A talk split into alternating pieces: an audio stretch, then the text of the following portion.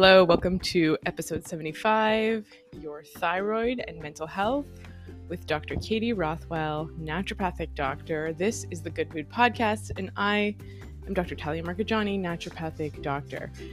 So, one of the things we have not covered yet in the Good Mood Podcast is the connection between thyroid function and mental health.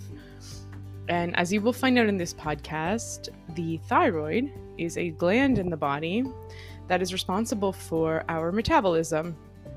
An underfunctioning or overfunctioning thyroid, essentially malfunctioning thyroid gland, can result in symptoms of mental health conditions such as anxiety and depression. And so, when someone's diagnosed with anxiety or depression, it's very important to do a thyroid workup. So, I talk with my colleague, Katie Rothwell, who is the resident naturopathic doctor and thyroid expert.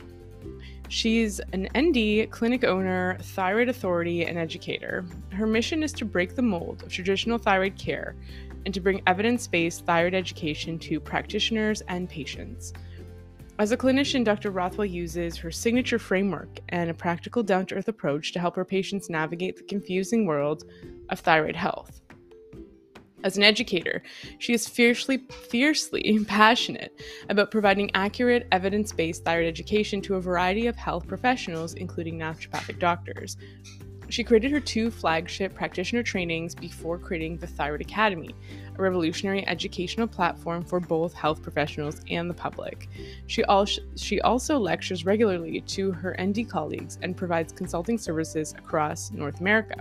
You can find her at your.thyroid.nd on Instagram and at her website, rootedinhealth.ca, and where you can purchase and check out her very educational programs. Without further ado, here's Dr. Katie Rothwell and thyroid and your mental health.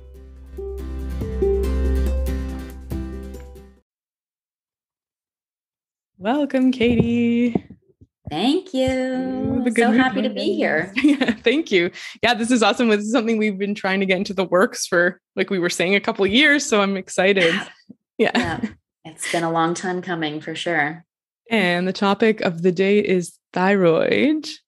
Uh, a very important topic that we haven't covered on this podcast. And so let's dive in. So maybe you could tell us um, how you got into thyroid health. Um, because I think it's been a few years that you've narrowed your focus more. Yeah, it's been probably getting close to like the six or seven year mark of me working more um, specifically in in thyroid care. And like i i'll you know admit it um, openly to to everyone you know when i was going through school and even in like our clinical year thyroid was not something that i was interested in. I did not enjoy it. Like it seemed very complicated and confusing. And I just was like, oh, I just won't see thyroid patients, which like now is laughable for multiple reasons. Um, but when I came out into practice, I found, you know, I was seeing a lot of the same people coming into my office as far, you know, primarily women who had been diagnosed with a thyroid issue, taking thyroid medication, but they were still experiencing a lot of these chronic you know, potentially thyroid related symptoms. Um, and they weren't getting any additional care or support from the other parts of their health team. And they were looking for answers. Um, and so that is kind of what's, you know, started my journey into thyroid care.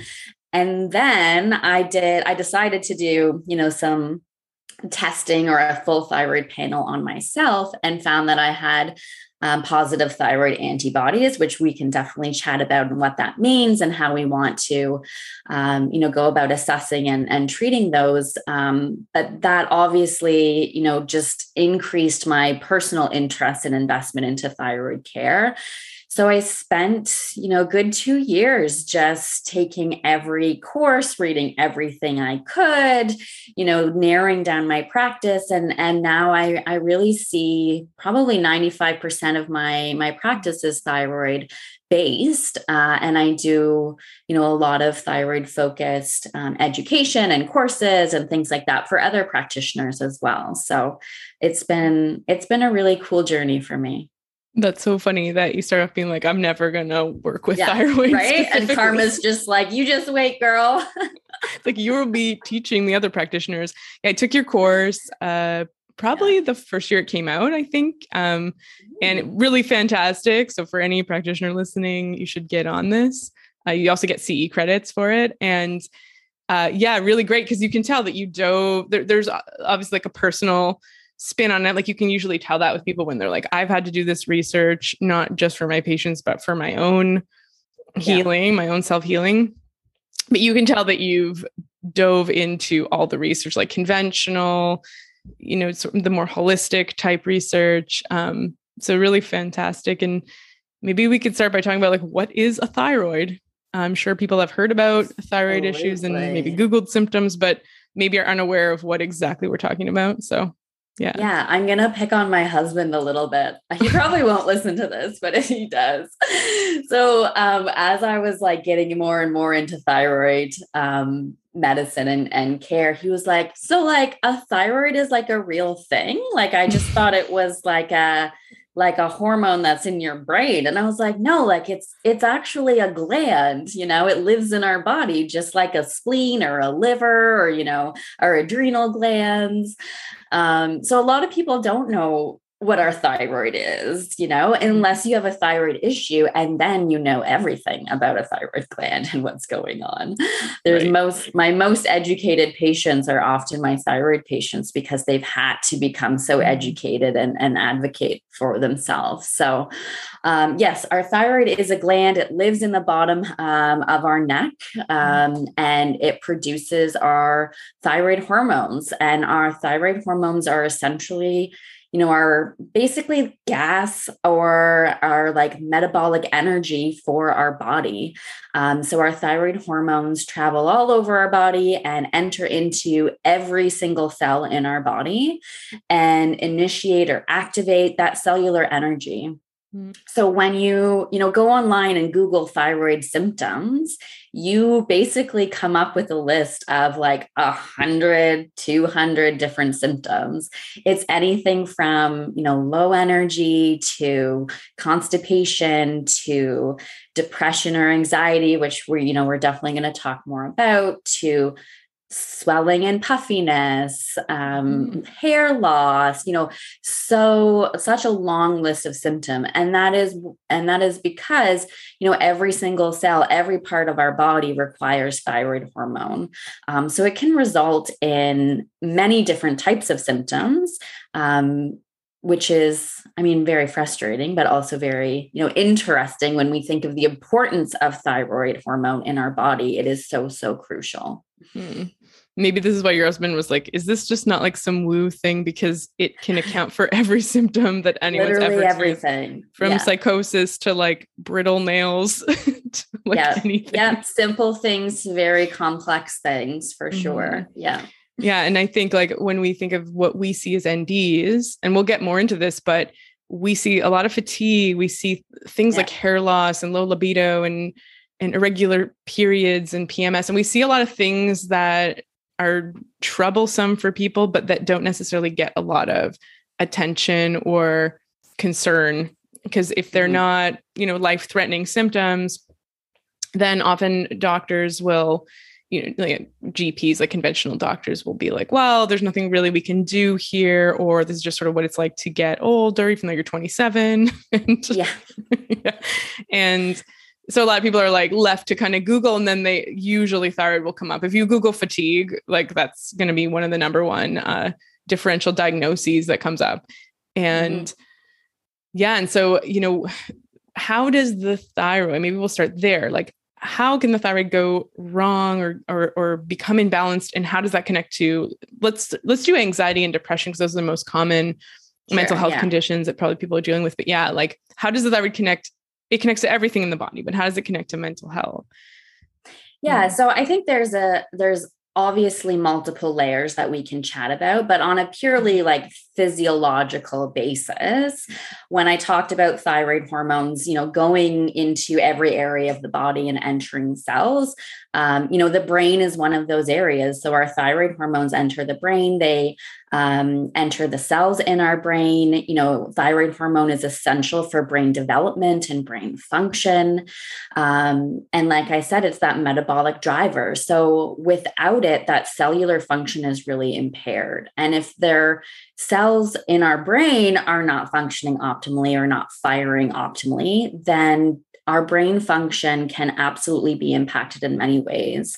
So that can certainly impact mood, you know, low mood, anxiety. You mentioned like even more concerning or um, um, things like psychosis, or, you know, that can absolutely happen when there's not proper thyroid hormone levels in in the brain mm-hmm. um, because our our brain cells are essentially not functioning as as they should be mm-hmm. um, and that can also include other you know cognitive symptoms so not only depression and anxiety but we also see things like brain fog or trouble mm-hmm. concentrating memory issues feeling forgetful um, just feeling like you're living in this kind of slow foggy you know brain feeling is mm-hmm. something that a lot of my thyroid patients um, speak about it's like yeah one of the more common symptoms is that brain fog and and if Absolutely. we look at like hypothyroidism which we might yes. differentiate between hyper and hypo hypothyroidism yes. the symptoms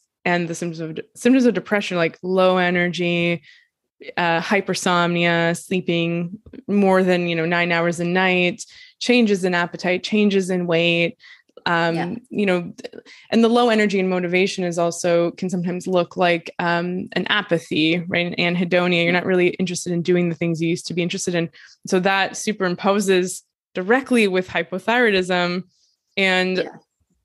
you know we don't have like a, a necessarily like a specific hormonal um, cause of depression and mm-hmm. in, in many cases and maybe in your practice and maybe no more percentages but like a lot of people that are diagnosed with depression might have an underlying thyroid issue and that might be the cause of their symptoms yeah, I think that, you know, you touched on a lot of important points. Like there is such a huge overlap between the mm-hmm. symptoms of depression and symptoms of hypothyroidism. So I think it's always worth for, you know, patients who are experiencing, you know, depression or low mood or anxiety to have their thyroid you know properly assess to see if that is playing a role um, in their mood symptoms mm-hmm. um, you know we definitely do see a higher risk of depression with um, hypothyroid patients and up to 60% of people with hypothyroidism have low mood or depression. Like that's a huge, mm-hmm. huge percentage. Mm-hmm. Um, there was another, there was a recent study out of JAMA Psychiatry. So, really, you know, top notch journal in 2020 mm-hmm. looking at anxiety and depression in people with autoimmune hypothyroidism. Um, they looked at like over 19 studies, like over 30,000 patients. Um, and they found, you know, basically echoing the same uh, the same message that you know our patients with autoimmune hypothyroidism have a much higher, you know, risk and per, um, percentage of of experiencing depression and anxiety. Mm-hmm. And I'm sure a lot of them are were diagnosed first with depression, maybe tried on antidepressant medication and maybe it worked a little bit, but it if it's not we always talk about the root cause, right? If the underlying driver of their symptoms is hypothyroidism, it's important to uncover and address that. Absolutely. Yeah. I think that's a really common story that I hear in clinic. So patients mm-hmm. will come in and they'll be like, you know, like I've been on this thyroid medication for 5 10 sometimes 15 20 years you know i'm i still like i'm tired. I you know my mood isn't great. Um, and you know the next step in the conventional care system is often offering them an antidepressant. Mm. and some of these you know some of the patients will try it and they're like i don't feel any different. And and a lot of my other patients will be like you know i know i don't feel i don't feel depressed i know that it's not that's not what's going on here like it mm-hmm. is is something else i intuitively know that you know there is an underlying reason why i feel this way and that's mm-hmm. you know where they meet me and where we we do we look deeper and we try to uncover what's really going on mm-hmm. um, so as far as you know doing that i mentioned kind of a proper assessment of the thyroid i mean that's often where I'm meeting people and starting their journey. Um, and it's so important to do a thorough assessment and not only do the proper testing, but interpret them, you know, appropriately as well. So you mentioned hypothyroidism and hyperthyroidism hypothyroidism is is certainly the more common of the two. Um, so in hypothyroidism essentially we're talking about low thyroid function or low production of thyroid hormones. So a lot of those symptoms are on the you know slow low mood you know feeling um, you said you know apathy weight gain constipation like all of this kind of mm-hmm. slowing down of your you know metabolic rate overall mm-hmm. hyperthyroidism is essentially the opposite of that so where we see an overproduction of thyroid hormone so patients with hyperthyroidism all often have, um, you know, very stimulating symptoms. So, you know, they might notice that their heart's racing or, or beating faster than it usually would. They may notice anxiety or insomnia and trouble sleeping, weight loss or loose uh, loose stool um, or diarrhea, sweating a lot. You know, these are some of the things that, you know, sometimes we see um, on the hyperthyroid side of things. Mm-hmm. So Which when sounds look- awesome, but is yeah. not.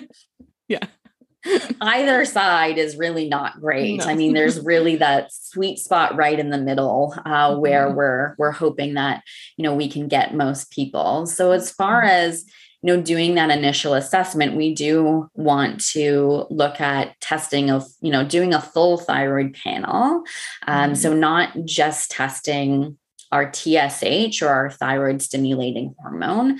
This is generally, you know, the main screening hormone that's run um, through our GPs, MDs, nurse practitioners. Um, and the general approach is that, you know, if we test TSH and it falls within a normal lab range, then we're good, we're done you know no other testing or assessment needs to be done your thyroid is good and you know carry on um, and i think that when we approach it in that way a lot of people are falling through the cracks um, and we're we're missing a huge percentage of people that could benefit from additional thyroid support or care mm-hmm. Mm-hmm. Mm-hmm. yeah like that's a question i have just even clinically for my mm-hmm. own practice is you know so i'll do it's hard to know when someone comes in with depression. Like my starting point is that it could be a variety of different things. I imagine and i'm not sure in your clinic if people are coming in who either highly suspect a thyroid issue or know that they maybe they're already taking thyroid medication they've already been diagnosed in some way. Um, mm-hmm. but for me i'll do um, you know ba- basic blood work let's say and we'll test tsh and it's hard to know if it's worth diving down the rabbit hole of a full thyroid panel first off the bat yeah. And so I'm I'm curious about that the TSH, so thyroid stimulating hormone as a screening tool. You know, mm-hmm. how if somebody's TSH is and so as NDs we have a little bit more strict ranges that we want to see you know you have the LifeLabs ranges that are like you know tsh might be like it might be like what 0.05 0.35 yeah. to like 4.35 like somewhere in you know mm-hmm. the 0.5 to 4 is kind of for most labs um, where their their mm-hmm. tsh ranges yeah and then we as nds are more like i've heard things like under 2.5 is a little bit more ideal um, and maybe you can speak more to that in, in a second. Yeah, um, but when you see someone whose TSH is sort of like one or 1.5, so this would be within the naturopathic ideal range, you know, as a screening tool, is there, you know, I'm sure there is benefit to dig a little bit deeper, but at what point could a clinician say, maybe we don't need to do the $90 thyroid panel? Yeah. Yeah, totally. Mm-hmm. Yeah, and I think it it's definitely part of that, you know, clinical assessment and having, mm-hmm. you know, in the questions that you're asking and not just around, you know, is it a thyroid issue, but is there other things that, you know, you're suspecting mm-hmm. are contributing to, you know, mm-hmm. um, depression or low mood and we often, you know, as a clinician, we're kind of going through our hierarchy, right? Okay, what's most common here? What are the things we want to rule out right away? Um, and what are the things that you know we we need to screen um, through blood work for? Mm-hmm. So I would say my like screening bare minimum thyroid testing includes TSH, which you mentioned, um, and then also includes thyroid antibodies. Mm-hmm. So mm-hmm. um, that is like my bare minimum thyroid panel. And I honestly, I really think that, you know, this needs to be adopted as like our thyroid screening panel.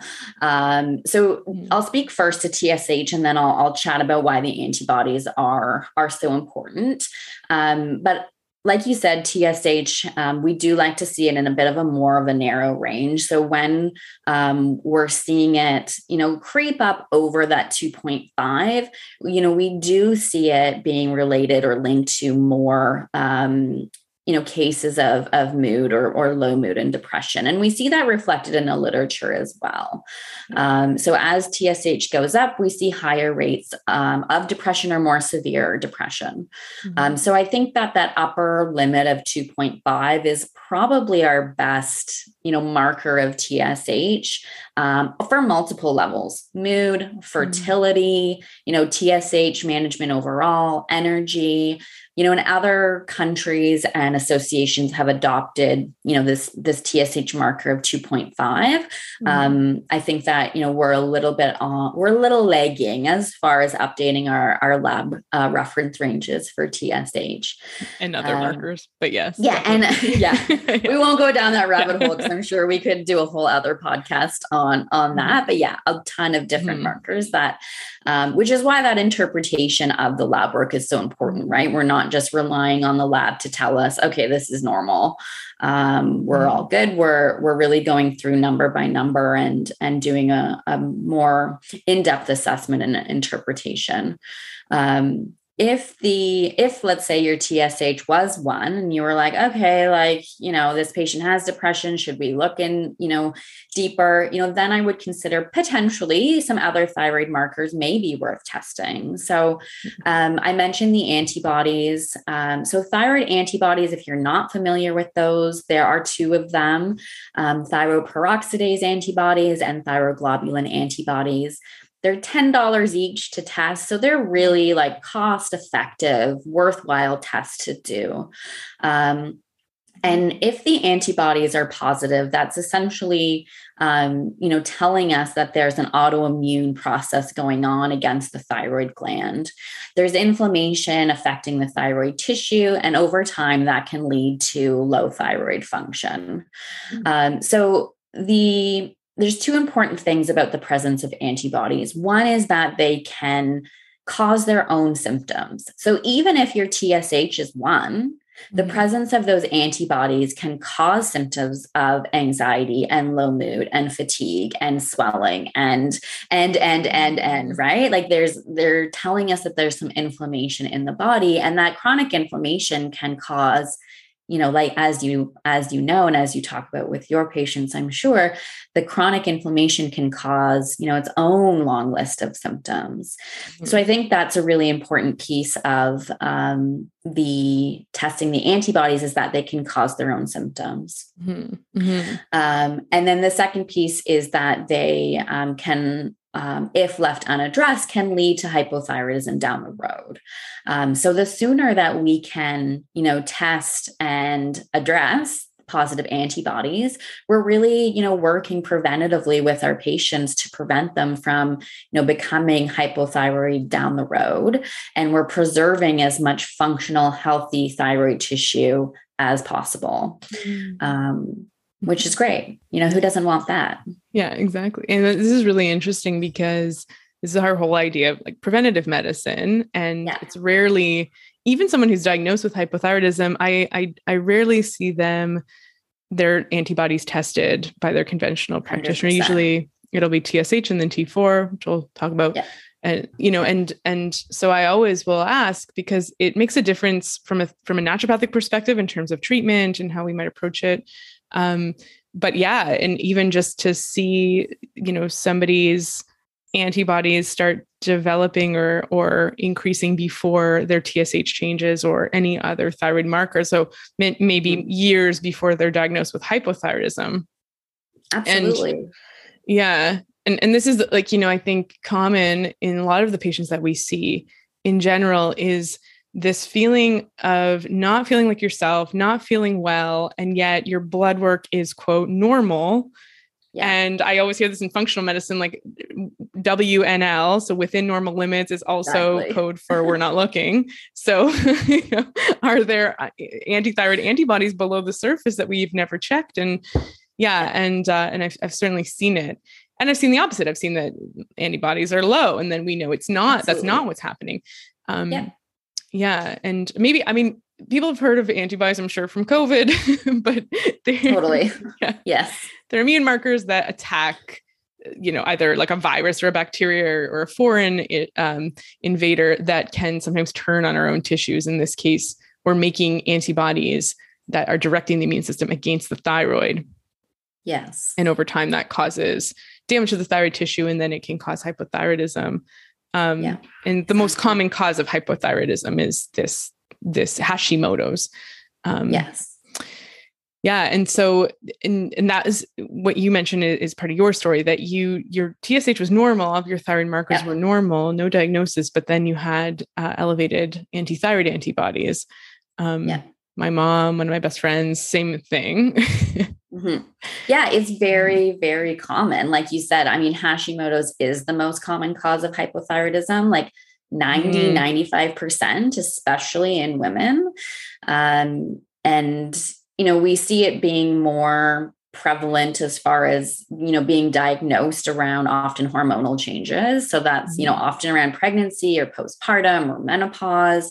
Um, but you're right like these antibodies have often been lurking in the background for you know five seven like sometimes 10 years. Mm-hmm. um, and in my case you're you know what you said as far as i found the thyroid antibodies and at that time my tsh was totally normal. So i was like okay like not too worried about it. Like we'll just track it over time time, see what happens. You know, over the course of, you know, probably a year or two, my antibodies continued to go up, and so did my TSH. Mm. And then after a year or two, I was like, okay, I got to get serious about this because it's not looking good. Right. so then I started to incorporate more, you know, directed treatment at my my antibody levels and keeping my TSH in a more optimal range. Um, and fortunately, I've been able to manage it, you know, for the last mm. six years. Um, you know, I had a healthy pregnancy. I had, you know, my son, very healthy postpartum. And I think that a lot of that is because I was able to find it early and work mm-hmm. preventatively with it. Mm-hmm. Um, and I'm so grateful that I was able to do that and I had the knowledge to do that for myself.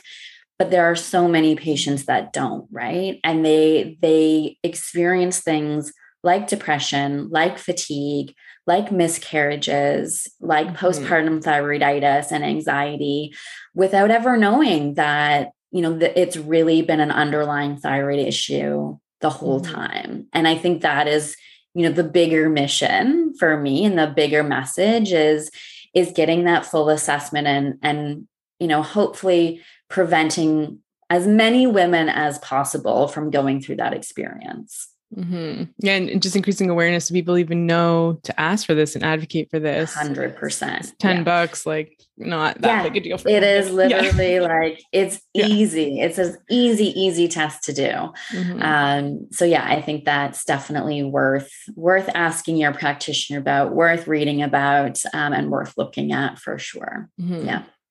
And I think one thing I see a lot is patients that have one autoimmune condition, so maybe celiac or mm.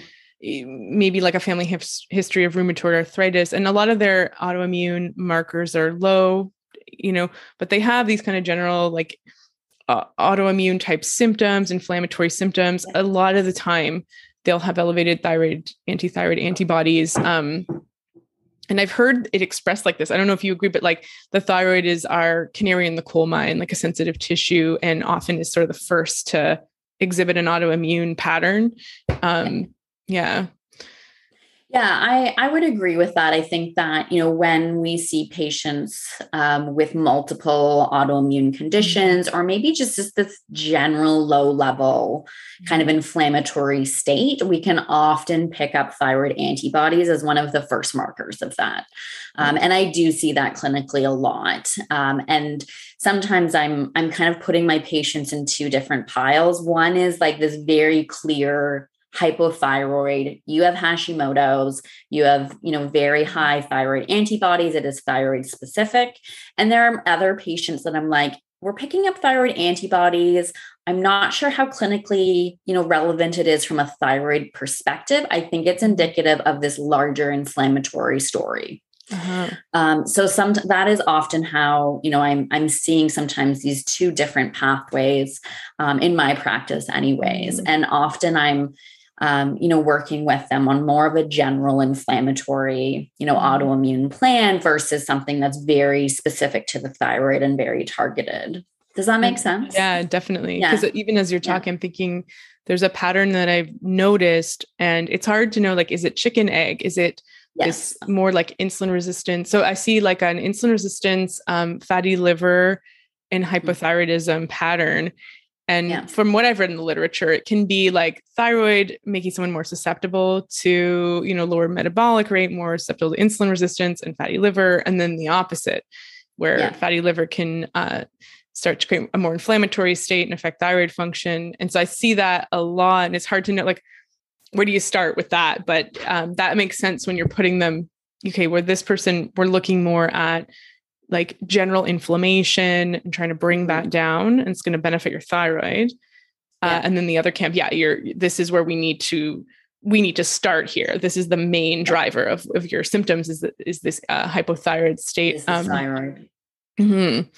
yeah. yeah. but i mean our thyroid like you said is the orchestrator of all these different systems so it affects our fertility so it's like our ovarian health it affects mm-hmm. our like there's the adrenal sort of like um you know stress and burnout and those kind of symptoms. And then there's this like metabolic uh, arena in which it can affect. So it, it's it has its hand in every pot yes. Yeah it absolutely does. And i think this is where you know we have to put on our thinking caps as a clinician and try to kind of unravel what's going on on an individual basis for for every one of our mm-hmm. patients. And and you know by talking to them and understanding their story have a better idea of where what is that thread that we need to pull on first right? Is it the thyroid? Is it a picture of chronic stress? Is it infections and chronic infections? Is it you know trauma? Is it you know going through all of and that history taking is is so important because it allows us to really have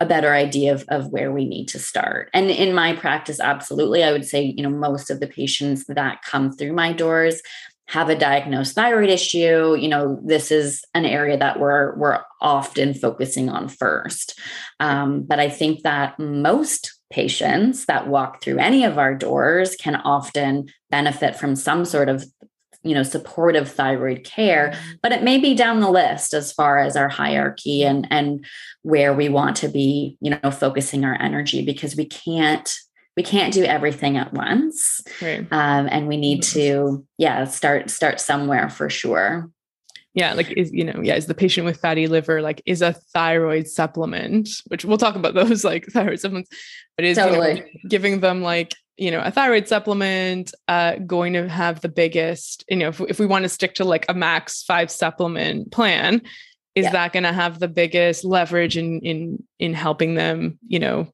uh, gain functioning and and heal. It's like maybe not right? Maybe we need to focus more liver and and insulin resistance yeah. and lowering inflammation but maybe maybe that is a massive driver. So yeah. yeah.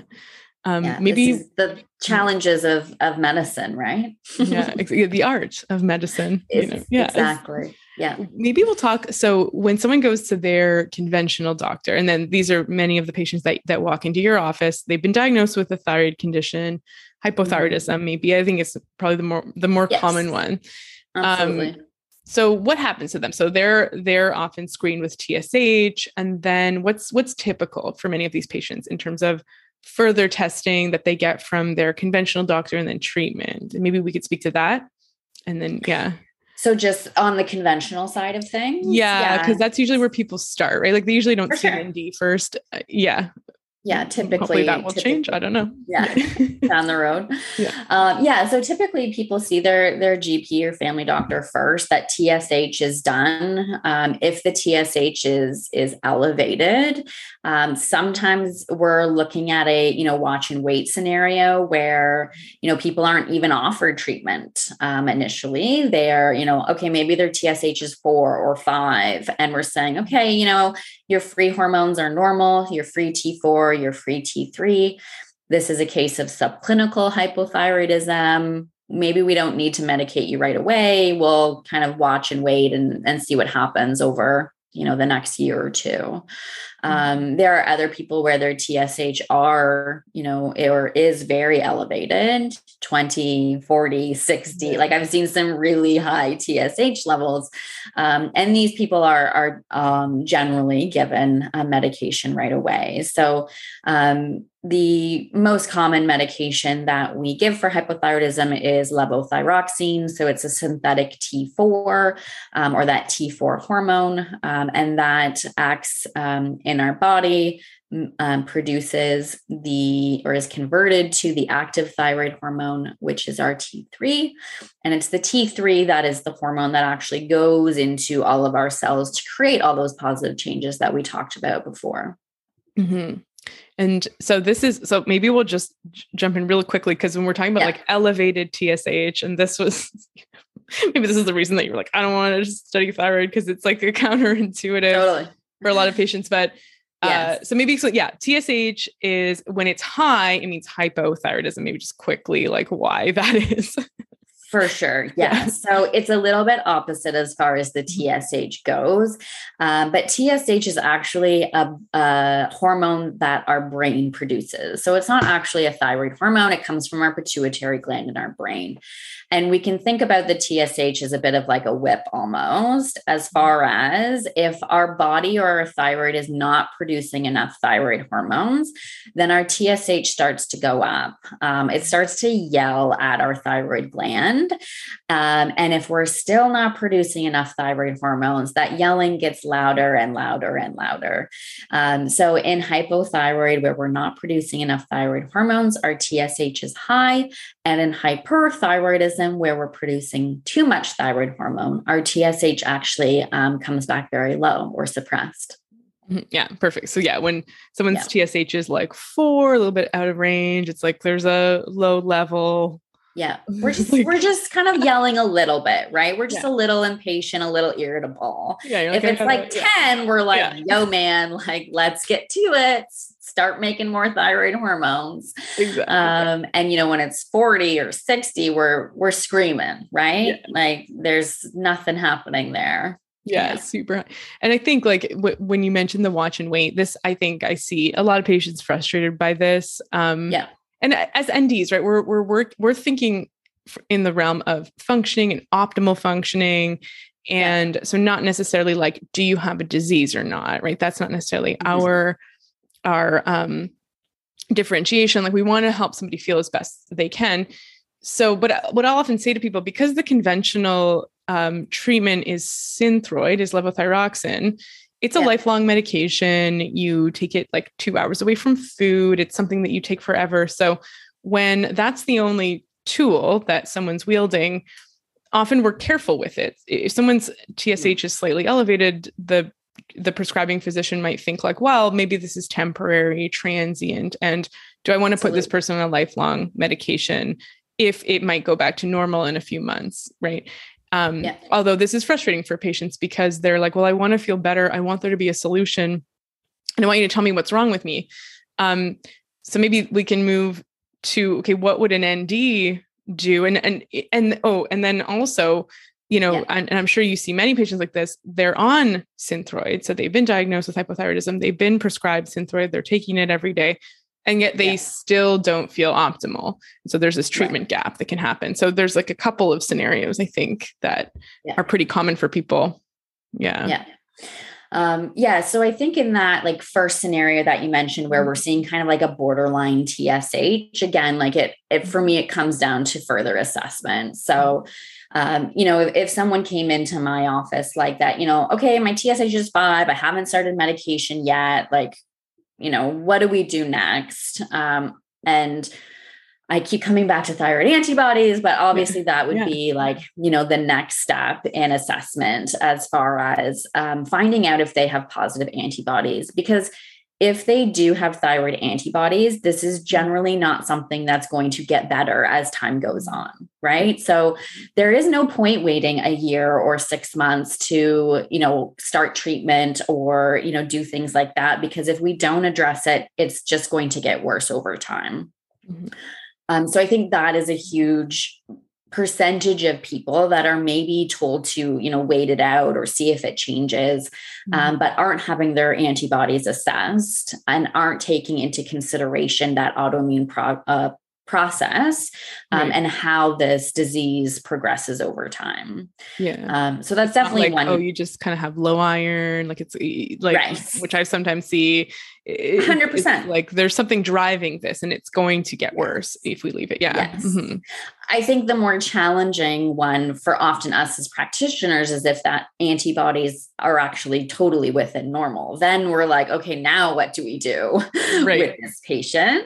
Uh, and you mentioned some really good um, other, you know, tests that I'm often looking at. So as part of, you know, that complete blood work, looking at iron levels and seeing if people are low iron, mm-hmm. that in itself can lead to, you know, increases in TSH. Vitamin D is another one that can impact TSH levels. Um, so, you know, doing some nutrient testing and see if we're missing some building blocks essentially um, for, for thyroid hormones. We often um, also see the impact of other hormones on our thyroid hormone production. So, cortisol can impact TSH levels you know estrogen can impact tsh levels as far as you know typically oral estrogen or um, added estrogen that we're taking as as a form of medication. So these are all things that what's that? Or like birth control could that yep, yeah. sure. Mm-hmm. yeah any any oral estrogen can definitely um, impact our thyroid hormone. So these are other things that we would want to take into account and consider um, for people who have an abnormal tsh where maybe their antibodies are are not abnormal or are not elevated yeah, I, see the iron one a lot in yeah. practice. Like someone's ferritin, iron storage will be low, and their TSH will be like usually more typically in the threes. They're not out of range, but still not great. Yeah. And so then we're always like, well, is this like, do we go thyroid? Is that the yeah. driver? But what I oh like I've found pretty much every time as long as there's no antithyroid antibodies is that like yeah once their um, ferritin comes back into a more normal or more optimal um, yep. number then yeah tsh comes right down to the ones or low twos and yeah um, and that's brilliant, right? Like, what an easy solution. Like, those are not people who we want to give a thyroid medication mm-hmm. and have them on a thyroid medication for the rest of their life. Like, it's completely unnecessary. Mm-hmm. Um, so, if we can treat it from a, you know, a, a, nutri- a nutrient point of view or other things that are impacting the thyroid, then I mean, that's what a gift to those people mm-hmm. and those patients. Yeah. And then with that other scenario where somebody's like, okay, they went to their MD, their TSH was like 10. MD's yeah. like, okay, here's a new medication for you. It's a tiny little pill. You take it every morning before food. set yeah. your alarm and wait before an hour before coffee, coffee. More importantly. yeah. It's a horrible. Yeah. Yeah. And and then they're like, you know, okay, I don't know, maybe I feel a little bit better maybe uh maybe not you know yeah. and and and maybe i feel a little bit better but there's still a big gap in how i feel and could this still be my thyroid or is the thyroid treated yeah and and so mm-hmm.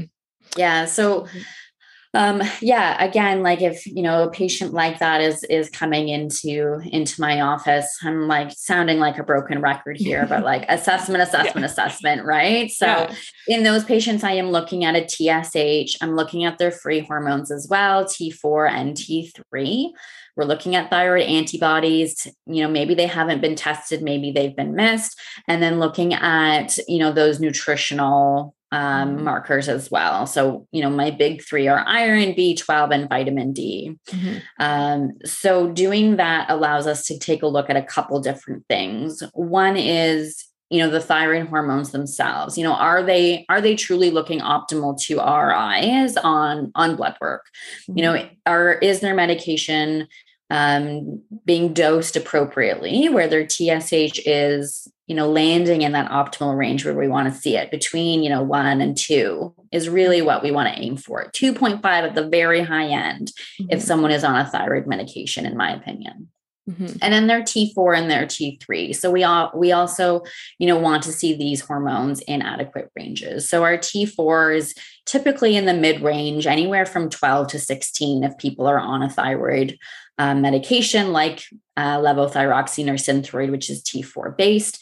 And then we also want to see our free T3, I would say, and you know, from the mid to, to high range. So you know, anywhere from 3.5 to 5.5. It's a bit of a larger range um, with the free T3 because it is a, bit of a, um, it's a test that there's a lot of variation with. So I give it a little bit of a larger gap. But sometimes what we see in patients is that their TSH is, is normal. It's great, even to my eyes, you know, in an optimal range. Their T4 is great. They're on a T4 medication, makes sense. But their T3 is like really lagging behind. So it might be like two 2.5 you know and it, and it's it is coming up low when we're testing it on their blood work. Um, and in this situation it makes sense that they would still be experiencing chronic symptoms of hypothyroidism because that level of actual active thyroid hormone the one that is actually doing all the work is low. Mm-hmm. um, and so in those people we see it being a conversion issue. So that's kind of like the word on the on the street as far as you know in functional medicine and naturopathic medicine.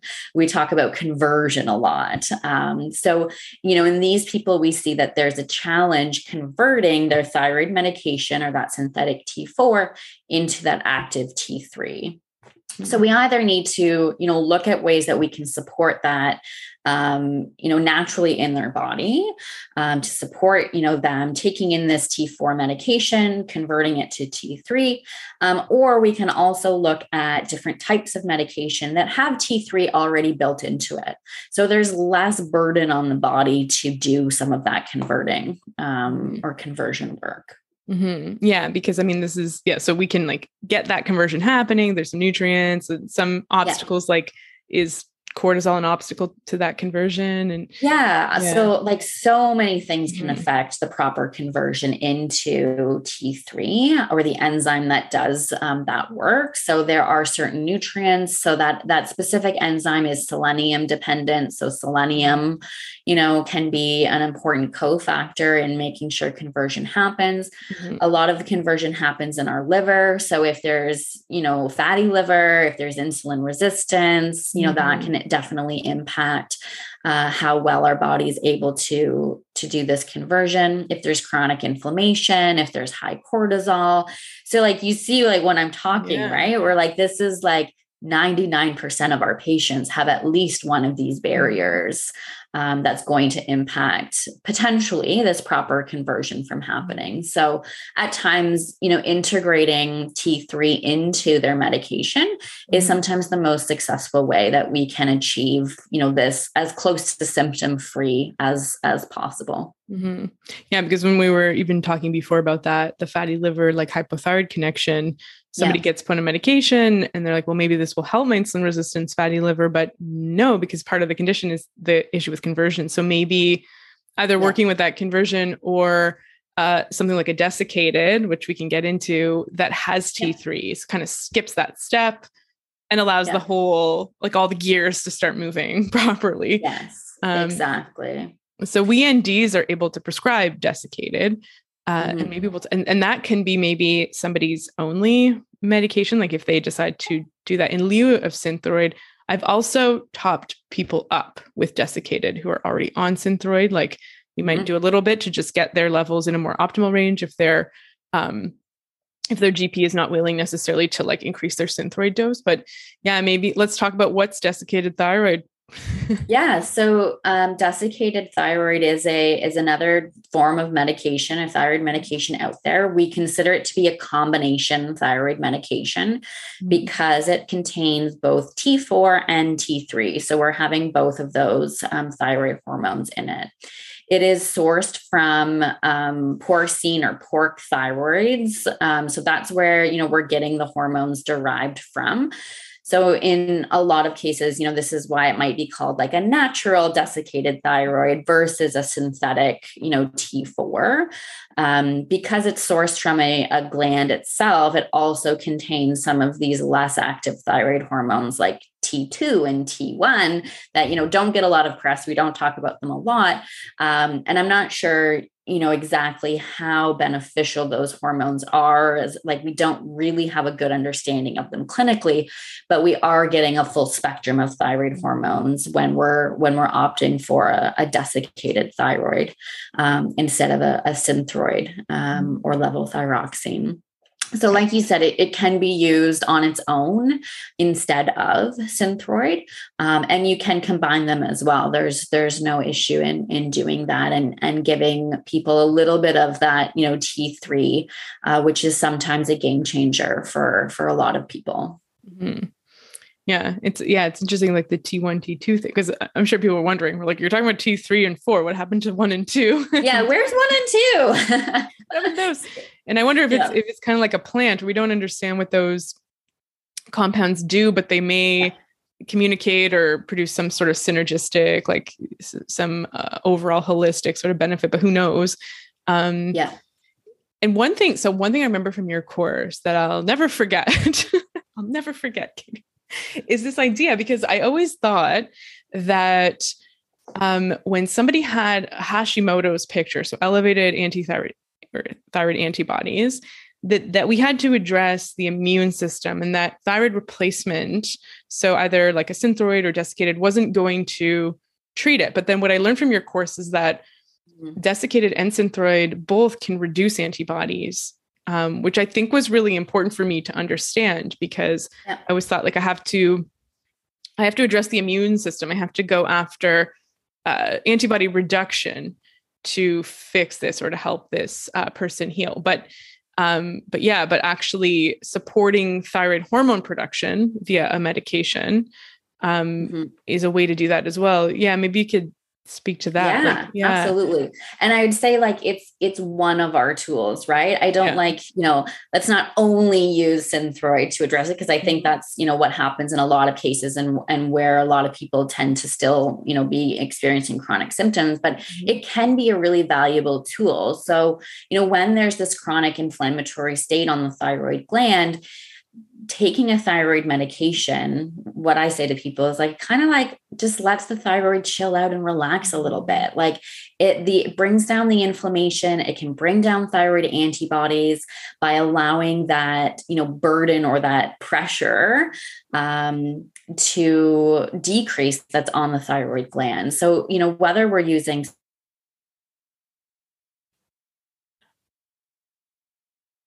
synthroid or desiccated thyroid thyroid, both of the TSH into a more low normal range. Um, and in that way,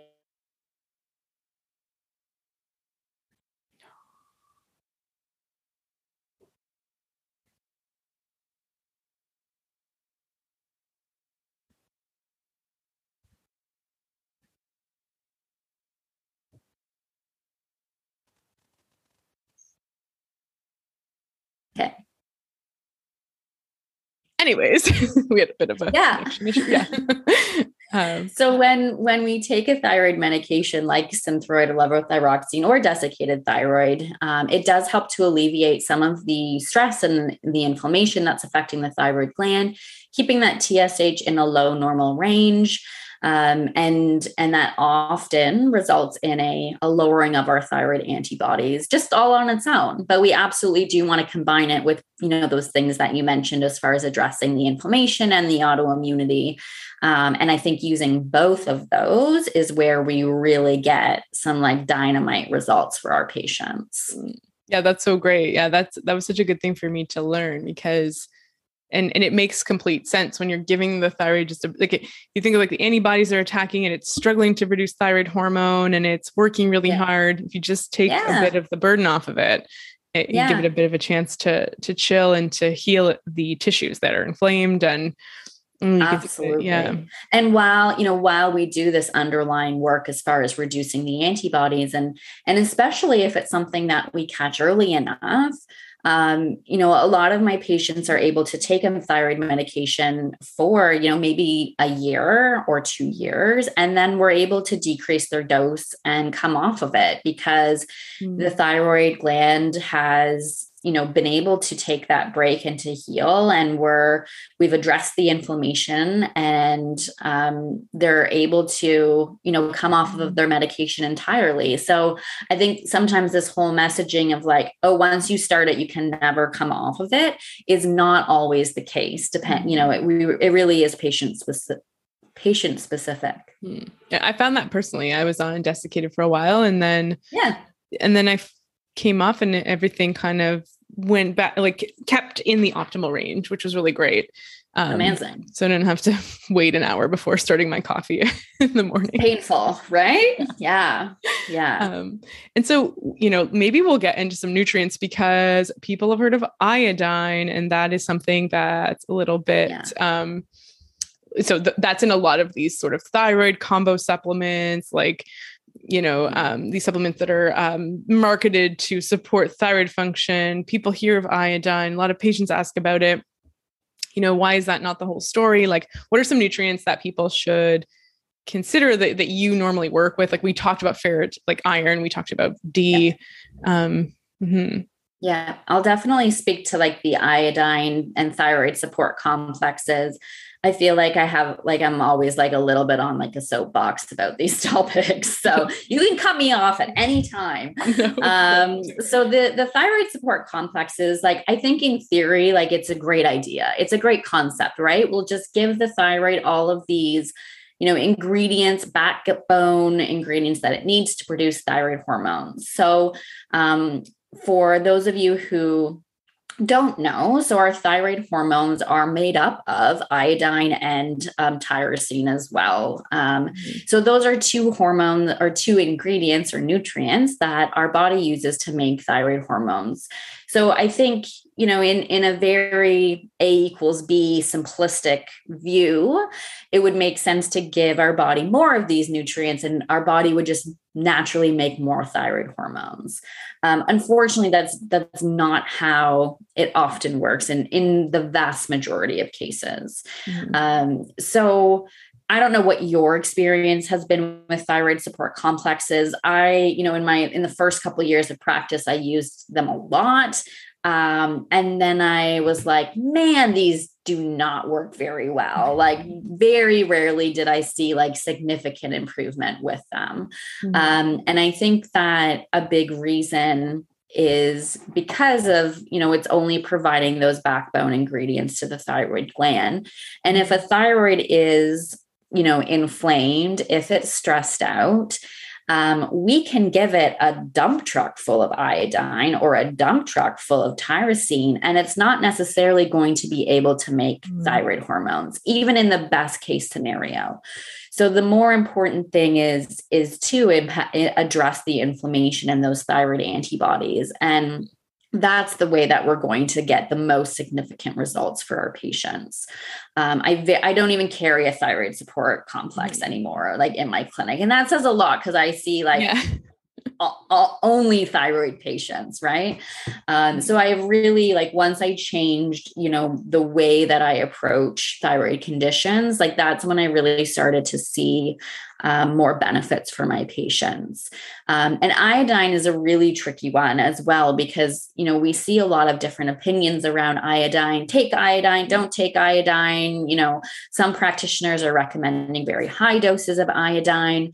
Um, you know, specifically when it comes to Hashimoto's disease and what we see in the literature, it's it's very clear that excess or added iodine is actually detrimental to this mm-hmm. disease process.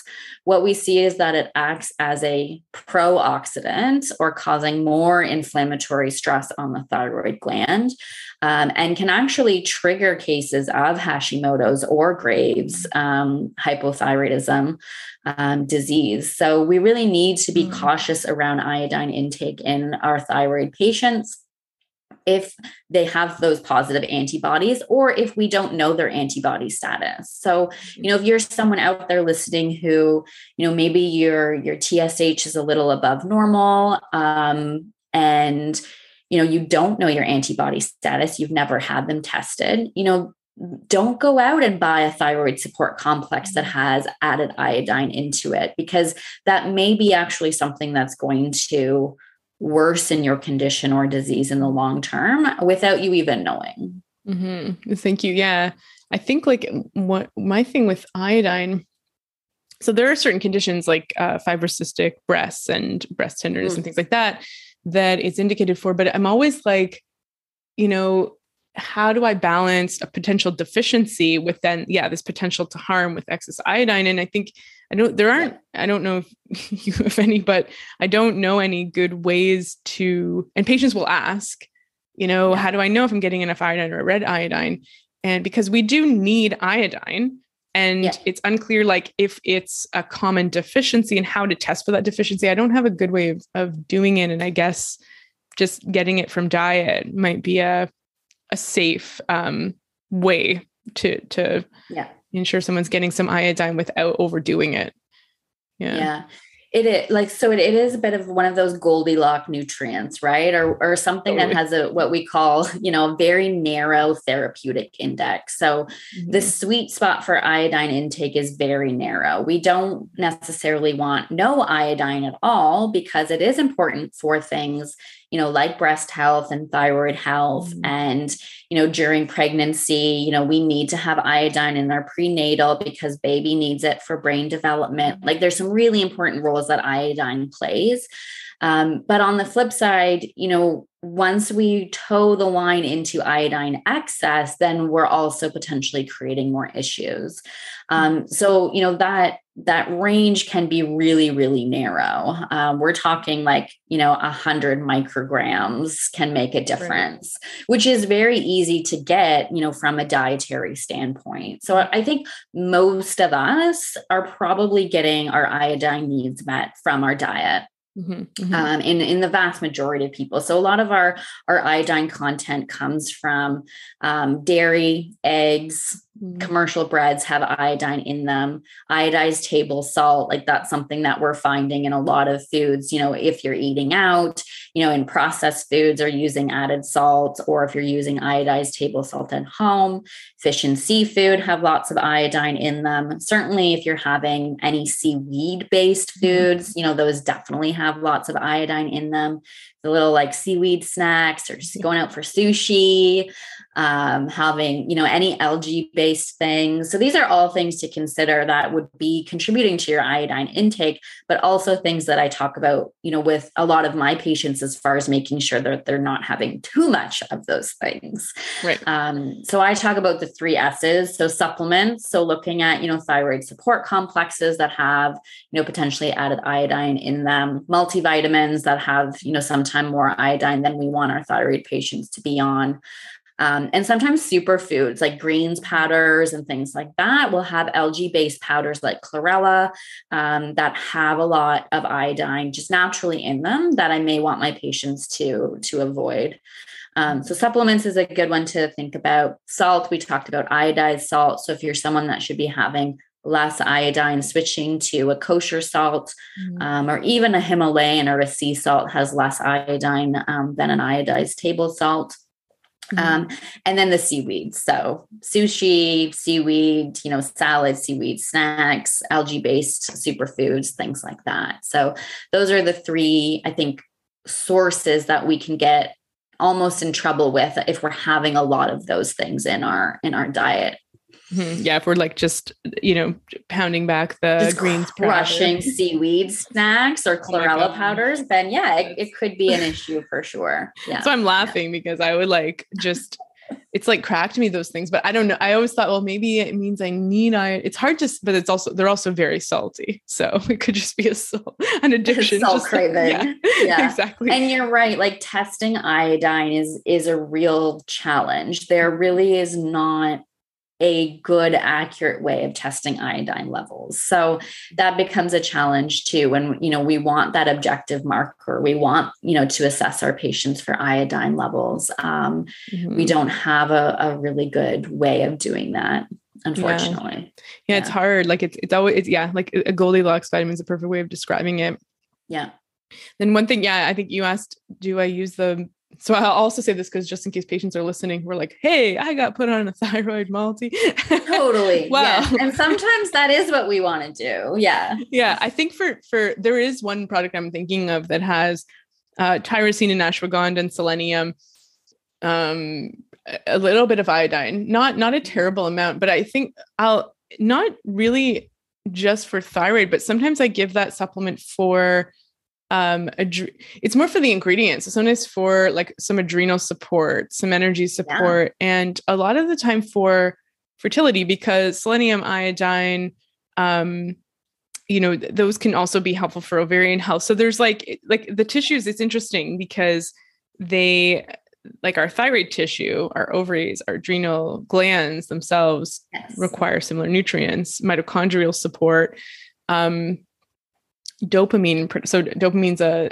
hormone in the brain or a neurochemical in the brain that is also based on tyrosine, just like thyroid hormones. Mm-hmm. So there's often, yeah, there's often like a, you know, sometimes when we're trying to minimize the supplements to give someone that that could be beneficial. But you're right, like to be more specific, when we know specifically what someone's dealing with, especially when it's more of a like those multi sort of thyroid products are not indicated for the more Hashimoto's like picture, in my opinion, like not for elevated thyroid antibody. I would definitely echo that mm-hmm. sentiment. So yeah, I the yeah the thyroid the thyroid support complexes I I'm not using in a Hashimoto's picture, mm-hmm. which you know as we talked about is the vast majority of people with mm-hmm. hypothyroidism. Um, so I think we you know not just patients who are you know maybe looking for solutions and shopping at health food stores but you know practitioners as well we need to rethink some of our our tools and and how we're addressing some of these conditions mm-hmm. yeah and i think the tricky thing and one of the things that we one of the conflicts we face even in uh, the reputation of our profession is that like we mentioned uh, hypothyroidism can encompass like every symptom that somebody might struggle with like a typical mm-hmm. person would struggle with and then you go to the health food store so you google it and you find okay well my my hair loss and my puffiness and my brain fog and my regular periods or dry skin and then you go to the health food store and you see thyroid and so like yeah. okay let me let me take this and that's you know we're often like missing the the mark the um the assessment and the yeah. understanding of what's going on and how to actually address it in a meaningful way so yeah that's i think an obstacle that um I'm sure, yeah, it's it's a trap I think many patients have fallen into who are like trying to get their thyroid working with um, products that are marketed for thyroid but aren't really addressing what might be actually going on. Exactly. Mm-hmm. Yeah. Especially when we get into that. Okay, yes, it's a thyroid issue um, and affects your thyroid, but you know, Hashimoto's, when it all comes down to it, is an autoimmune issue. And I think mm-hmm. that's where we need to focus most of our efforts and, and treatment um, mm-hmm. options on. Um, and all of the things that are success, actually successful in treating Hashimoto's are things that act on, you know, decreasing anti or decreasing inflammation, balancing our immune system, you know, giving our body antioxidants. Um, you know, those are those are the things that are really going to move the needle um, mm-hmm. forward for our patients. Mm-hmm. Like you met, I know in one of your, I think it's an Instagram reel. I think. Okay. You mentioned uh, inositol, and this is something yeah. new to me. Yeah, maybe you can speak about that because that is uh, something that I have used for other conditions, but I have never thought about, and maybe I'm just behind on the mm. research for this with uh, for thyroid conditions. So maybe, yeah, maybe what's inositol? How does it work? Obviously, we're not telling people just to go and get treatment. You need the assessment no, to no. know what treatment's indicated. But I think this is interesting. Yeah. Um, yeah. Yeah. Inositol, like I have a major love affair with it because it is it is beneficial for so many different areas of the body. And as a Mm-hmm. clinician, that's such a bonus when you can give one product and it can Mhm. do so many things. Like that's just, you know, amazing for us. Mhm. Um, so it is uh like essentially almost like a B vitamin, uh, like it's what type of nutrient it is, and it's uh like a carbohydrate based um, powder. That's often how we're prescribing it to our patients.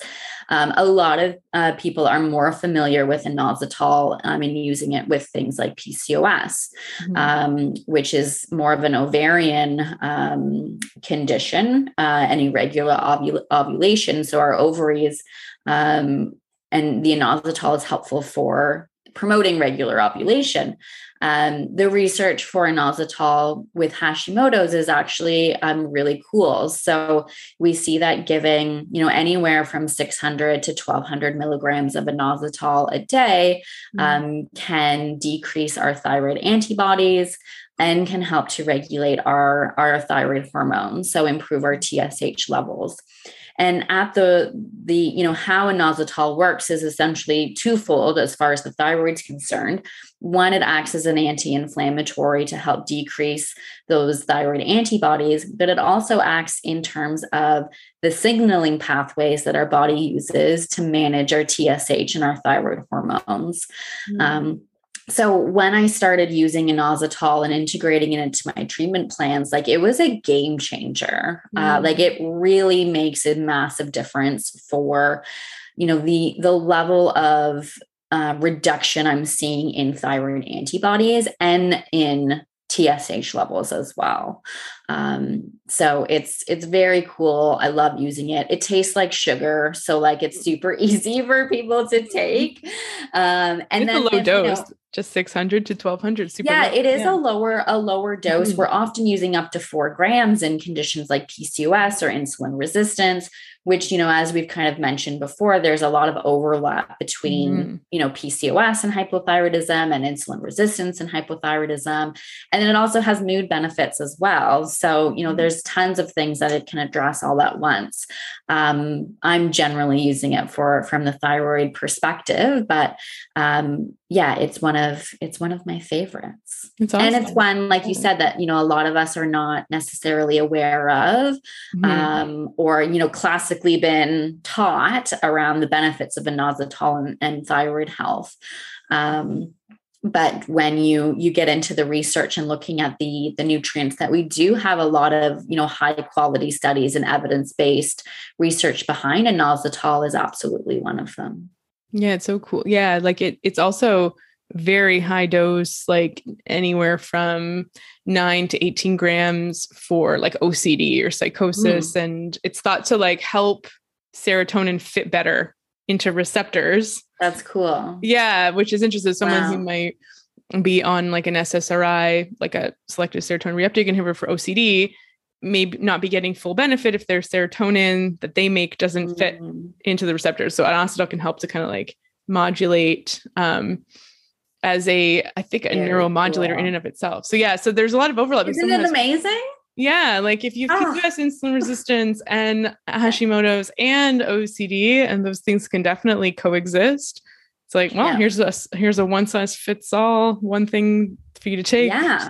It's like yeah. sugar. And Yeah. it's- yeah, just like a scoop of powdered sugar, you know, in your water and you're good Yeah, to go. So totally. yeah, it's it's pretty cool. That's really cool. Yeah. And and then there's some there's some herbal medicine too, like ashwagandha for raising T4. And I don't know if you work with Rehmannia for for the autoimmune picture, but like yeah, I mean it's always tricky with herbs. They can be um sometimes expensive, um Mhm. sometimes don't what would I say about herbs?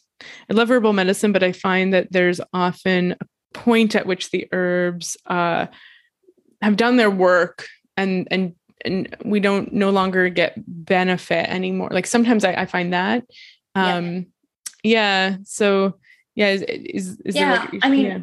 Yeah, ashwagandha is probably the one we have the most research for um, around treating uh, hypothyroidism, not necessarily Hashimoto's, but like mm-hmm. you said, increasing or, or boosting up that T4 production that mm-hmm. the thyroid um, is making. So um, I do like to sometimes incorporate that into, you know, treatment care plans, especially, you know, if we're dealing with cortisol dysregulation and chronic stress. Like I love ashwagandha for that as well. Um, so it's it is certainly one of my more commonly prescribed herbs. Um, mm-hmm. I'd say that is like really the the biggest one that I use from a mm-hmm. thyroid perspective. When we get into some of these other herbals that I think are used, you know, a lot traditionally, um, or have you know some history as far as being used from a, a thyroid perspective um, when I'm, you know, looking through like the research and things like that for, you know, these herbals, a lot of them are, you know, animal studies, mm-hmm. like in vitro studies, like very few, like maybe two or three in vitro or animal studies from like the 70s. Like there's really no updated research on some of these herbals where there is a ton of emerging research when it comes to things like inositol and selenium and vitamin D. So mm-hmm. those are always the things that I'm starting with and I'm seeing you know obviously good results with and then you know if if we need other supports then maybe considering some herbals down down the road. But you know you're you're totally right. The herbal route can be much more costly for mm-hmm. patients. So for from a cost perspective you know like a bottle of selenium is 14 bucks and it lasts right. you two months, right? Totally. um, yeah.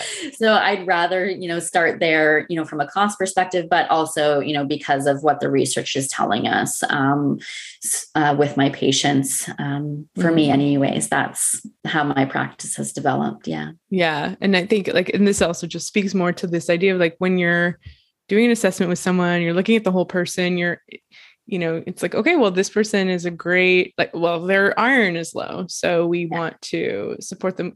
Like, it's not a, it's not necessarily a top down uh, protocol type thing. So mm-hmm. when talking about treatment, especially on this podcast, I usually like to frame it as like, here's some, here's some possibilities, but obviously yeah. you want like a bottom up assessment for all these things to be taken together and formulating a treatment plan. Like we're always taking into account the the person in front of us in terms of like what they're capable of paying in in terms of cost and yeah. do you like swallowing pills? Do you not? Well inositol is a powder selenium's a tiny little pill. You know yeah. uh, what's sort of the max amount of things you're willing to take? Like try and keep it minimal you know um and so yeah we're looking at like what what makes the most sense if somebody's dealing with a lot of anxiety and and cortisol issues and mm-hmm. their T4 could use a bit of a boost maybe ashwagandha is great and for them perfect right mm-hmm. yeah totally yeah. yeah. but you know if, if it's more of a hashimoto's issue then probably not the number one herb unless it's prescribed for other reasons so we're looking yeah. at somebody from this holistic perspective um and I guess I also want to ask about diet. Like I'm sure people have heard mm. gluten free. so maybe totally. yeah. You're really like yes. Gluten free. Another soapbox. Let's get it on. Yeah, yeah, I know. I know. Jeez, Louise. Um, yeah. So, I mean, I have lots of thoughts around, you know, diet, and I mean, I think the most important thing is that it does have to be individual, mm-hmm. and it does have to be tailored for each and every patient. From, you know, how what you know what foods make them feel good you know what feels right for their body their you know emotional health around eating mm-hmm. um, or lack of emotional health around eating. You know this is these are conversations that we have to have with our patients. I do believe that you know our diet and our food can make a huge impact on how we feel day to day. I think that in the thyroid world there's a lot of um, fear based messaging around certain types of food or certain um, categories of food. Gluten is one of them. We often see dairy being another one where, you know, some of the messaging that I'm seeing, even, you know, on social media and things like that is, you know, if you are diagnosed with Hashimoto's, you can never have gluten again, never touch it. Like it sets fire to your thyroid and it will never be the same. Like some really scary stuff, right? Mm-hmm. Um, and and those are things that i have you know read for years and years and again you know going into the research about what what it is really telling us around around gluten um, and that for most people you know these are not people who have celiac disease or you know some sort of you know autoimmune condition that um, where they cannot tolerate gluten mm-hmm. but for most people you know they may be able to have gluten occasionally or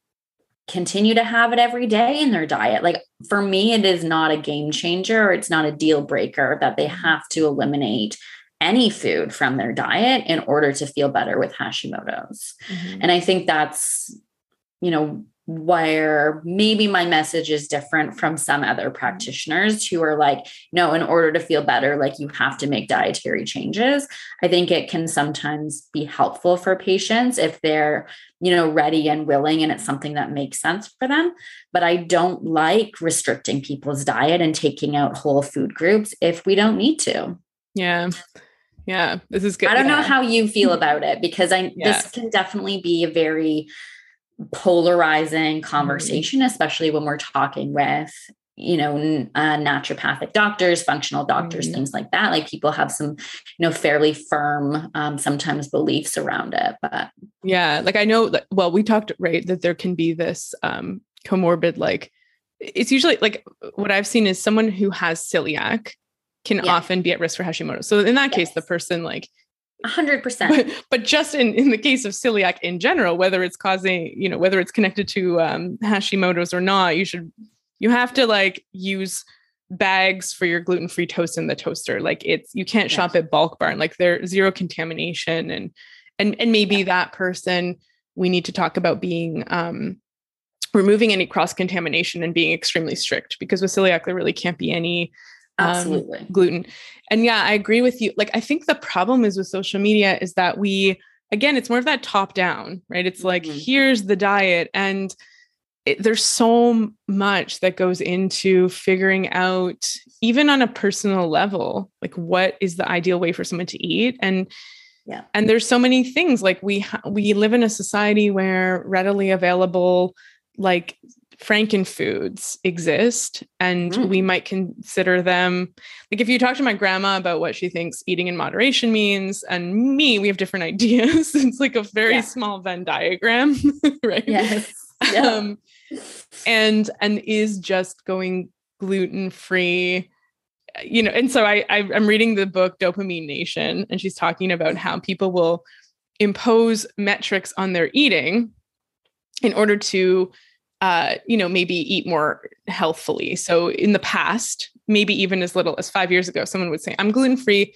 in order to improve my diet. Now, what am I? I'm not eating cakes and and hamburger buns and things. I'm eating whole foods. Nowadays, though, if you're gluten free, it doesn't find all those things. exactly like you can eat yeah. whatever. So it's not like you know, and for patients, does not mean healthier. Exactly. Right? And and dairy I think free does not mean healthier. Exactly. Yeah. Because are you yeah. doing like is is oat milk and whole whole whole food sort of like organic milk or is that is oat milk better? No.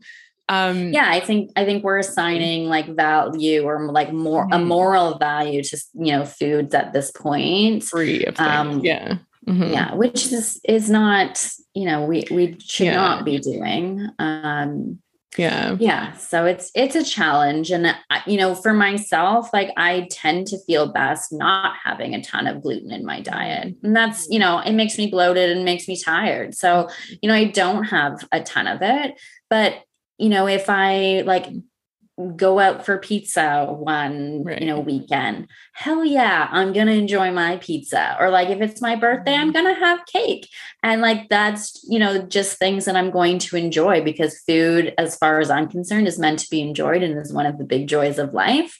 Um and i don't want it to be you know just a source of stress for for me or my patients right and i think this is where mm-hmm. you know we whittle and whittle away and whittle down yeah. our diets until it becomes so restrictive and there's you know there becomes so much fear around food mm-hmm. and um, then you know we're dealing with a whole other beast essentially at that point yeah exactly and i think like i guess the last thing i'll say about that is like it's a lot of it unfortunately is trial and error yeah. I, I try not to like start with removal of foods unless there's massive indication that that would be beneficial for somebody. But like usually we're talking about adding in some things that are beneficial, getting a food routine going, like balancing things a little bit more. Blood sugar is massive in my practice. Getting more protein in the Yeah, morning. like, I'm sure what that's is like protein? Like you is- know, yeah, before we start taking away your food, let's talk about like what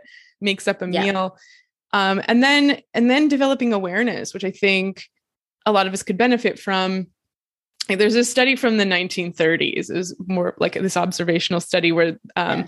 this woman, uh, oh my gosh, Clara something, she let babies self feed. Six month old infants were able to just self feed from a variety of whole foods.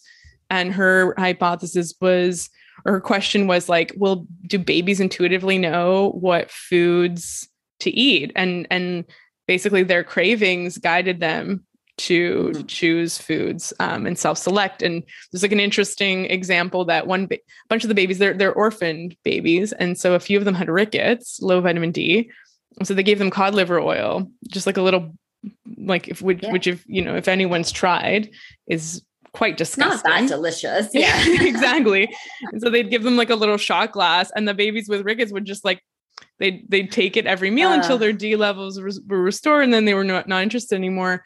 And like I don't know, that's obviously not highly controlled study, but very interesting. And so this wisdom that we might have had, how do we get back in touch with it? Like like Yeah. you said, I, if I eat gluten, I just don't feel well. So maybe on a night where I want to enjoy pizza, I don't mind being a little bit brain fog the next day. But if I have a massive Exactly. exam, probably not going to partake. And how many people are constantly feeling brain foggy and sluggish and tired and have no idea what food it could be? So it's like re- restoring that control.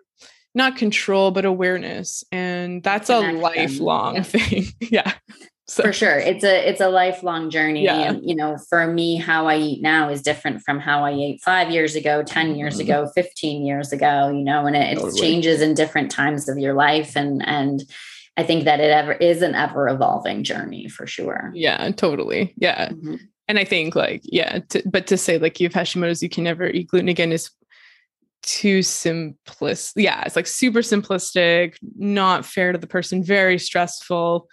You Yeah. know, if if that person's like, huh, like I just want to feel better, like can just one inositol supplement be helpful for them? And then you see them in six months, and then maybe you start talking about adding in Yeah. greens or whatever, you know. So yeah whatever it is everybody's on a different journey yeah so to like freak somebody out with a gluten-free diet that yeah it- it is yeah i think and that's that's where our magic and our art comes as nds is that we're working with the person we're just like trying to help them we're and we're collaborating and like what would be best for this person and what in what in their opinion would be best for them as well you know versus here's the diet you're going to eat if you don't do it Yes.